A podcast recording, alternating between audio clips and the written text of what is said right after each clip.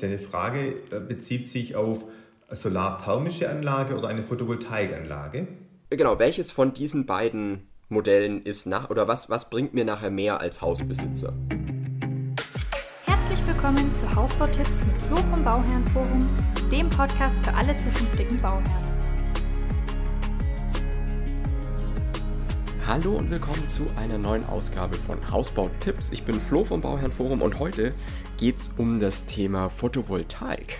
Ich habe mich nämlich, und auch da habe ich mir mal wieder Hilfe geholt, ich habe mich mit einem ja, Experten aus der Branche zusammengesetzt, der seit vielen Jahren äh, Photovoltaikanlagen verbaut und ähm, wir haben mal so ein bisschen über verschiedene Themen gesprochen und ich finde es echt interessant, was er so ähm, da für Einblicke geben kann, vor allem ähm, was so das, das ganze Thema angeht, wo das Ganze noch hingehen kann. Ne?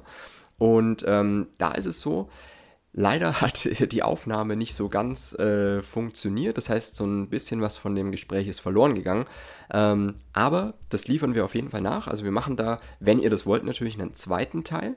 Ähm, lasst mich das mal wissen. Schreibt mir auf äh, Instagram at flo.vom.bauherrenforum oder einfach in die Kommentare bei YouTube beispielsweise, ähm, was ihr für Fragen habt. Äh, die können wir dann direkt in dem zweiten Teil noch mit anbringen. Dann frage ich den Frank da einfach nochmal, dass wir eine zweite Episode machen.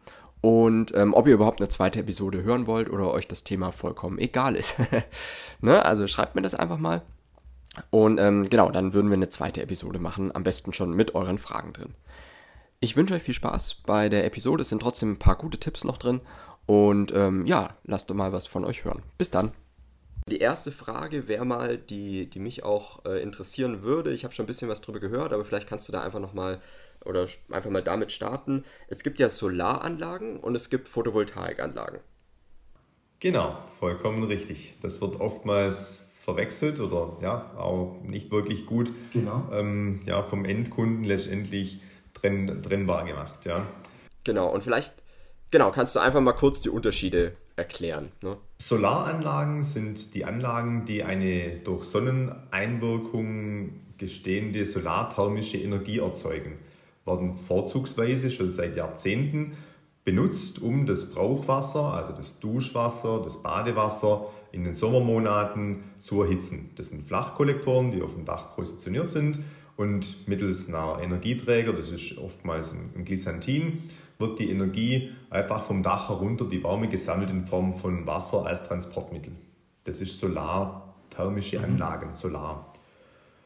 Die Photovoltaik wird ja auch eine, ist ja auch eine Solarenergie. Allerdings geschieht dort eins, die Solarmodule auf dem Dach positioniert, erzeugen eine elektrische Energie die dann im Haus zur Verfügung gestellt wird, am Hausanschlusskasten und dann über den Zähler an alle Verbraucher im Gebäude letztendlich bereitgestellt werden kann, zu dem Zeitpunkt, wo die Sonne scheint oder in Verbindung mit einem Speicher, wo dann quasi aber auch Zeitverschiebung stattfinden kann, oftmals bei vielen Kunden auch selbst die ganze Nacht durch.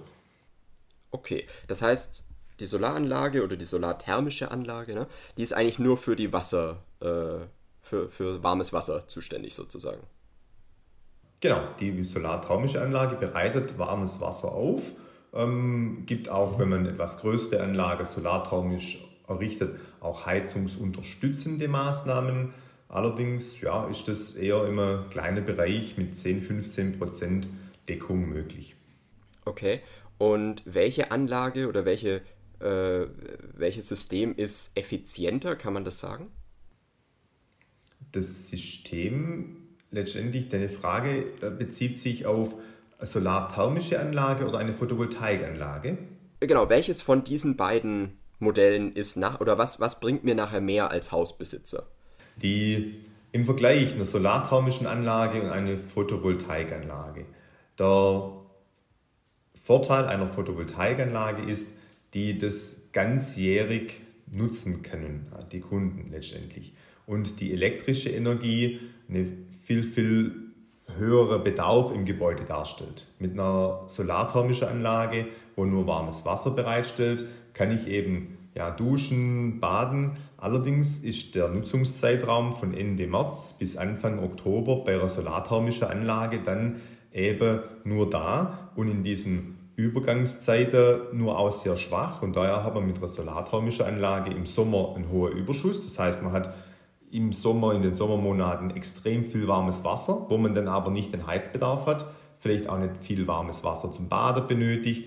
Und da ist der Vorteil der Photovoltaikanlage, die als solches ganzjährig zur Verfügung steht, sicherlich auch im Sommermonate mit viel mehr Sonnenstunden agiert, aber natürlich ähm, durch die Bereitstellung der elektrischen Energie können die Wärmepumpe betrieben werden, zum Beispiel in vielen Neubauten verbaut. Ähm, das Licht, der Fernseher, das Handy, der Laptop, ähm, bis hin zur leichten E-Mobilität, heute alles möglich. Und daher ist die Effizienz einer Photovoltaikanlage und die Abdeckung der benötigten Energie, die Autarkie und die Nachhaltigkeit deutlich höher bei der Photovoltaik.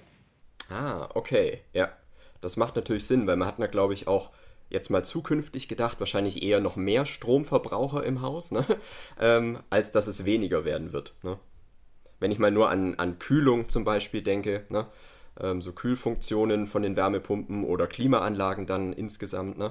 die ja dann auch wieder genau dann zur Verfügung stehen sollen, die Energie, ähm, wenn auch wirklich die Sonne scheint. Ne? Das ist ja eine, eine ziemlich deckungsgleiche Geschichte dann. Ne? Okay, ähm, Gut, also PV-Anlage hat da so die leichten Vorteile. Ähm, wenn wir jetzt sagen, PV-Anlage und Speicher, ist ja immer so ein Thema. Ne? Ähm, lohnt sich das unterm Strich überhaupt? Ne? Oder ist es eigentlich eher so eine Rechnung, so, ja, okay, ich bin halt ein Stück weit autarker, ähm, aber wenn, wenn man mal wirklich nachrechnen würde, würde sich vielleicht nicht ganz lohnen. Ähm, wie ist da so deine, deine Rechnung, die du da aufmachst? Ähm, wie, wie lohnt sich oder wann amortisiert sich eine PV-Anlage mit Speicher? Wann amortisiert sich eine Photovoltaikanlage mit Speicher? Die Produkte sind ausgereift. Ich fange noch vielleicht ein Stück vorher an.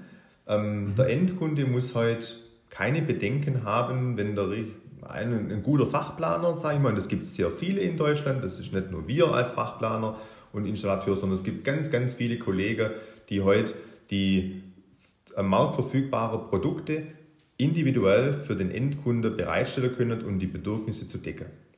Und mhm. wenn man die Produkte, die am Markt verfügbar sind, in Einsatz bringt und die intelligent plant und die verbaut und der Kunde einen Bedarf hat im Einfamilienhaus von 6.000 bis 8.000 Kilowattstunden Energie pro Jahr, ja, mit Wärmepumpe, Haushaltsstrom, dann ist der Batteriespeicher absolut amortisierend. Also da ist die Amortisation mehr als gegeben, weil eine normale Photovoltaikanlage ohne Speicher können wir zum Beispiel bei einem Bedarf von 8000 Kilowattstunden im Jahr Energieverbrauch, äh, Bedarf vom Haus, kann man ungefähr sich 2000, 2500 Kilowattstunden bereitstellen selbst. Also hat man so eine Eigenversorgung von 25, 30 Prozent.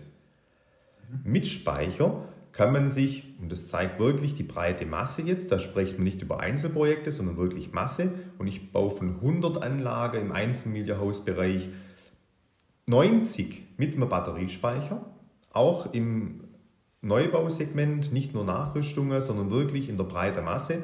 Und die Kunden als solches können, wenn sie 6.000 bis 8.000 Kilowattstunden Energiebedarf haben und eine Anlage mit Batteriespeicher in einer überschaubaren Größe, da spricht man so von vielleicht 9,9 Kilowatt Peak, das wären so 30 Module auf einem normalen Einfamilienhaus auch positionierbar, mit einem Speicher mit 10 Kilowattstunden, dann kann der Kunde sich sehr gut 70 bis 80 Prozent seiner eigenen Energie bereitstellen, was mhm. dann Ersparnis gibt von 6000 Kilowattstunden mal den Einkaufspreis. Und der Einkaufspreis der Energie liegt, was ich immer wieder vom Markt höre, nicht mehr wie früher bei 21, 22 Cent für die Kilowattstunde ähm, für den Wärmepumpentarif, sondern der liegt mittlerweile auch bei 6, 27 Cent. Der mhm. Haushaltsstrom liegt bei 32 Cent und somit würde ich mir einfach da erlauben, eine Mischkalkulation zu sagen, 6000 Kilowattstunden Ersparnis mal 30 Cent sind 1800 Euro Ersparnis für den Endkunden pro Jahr.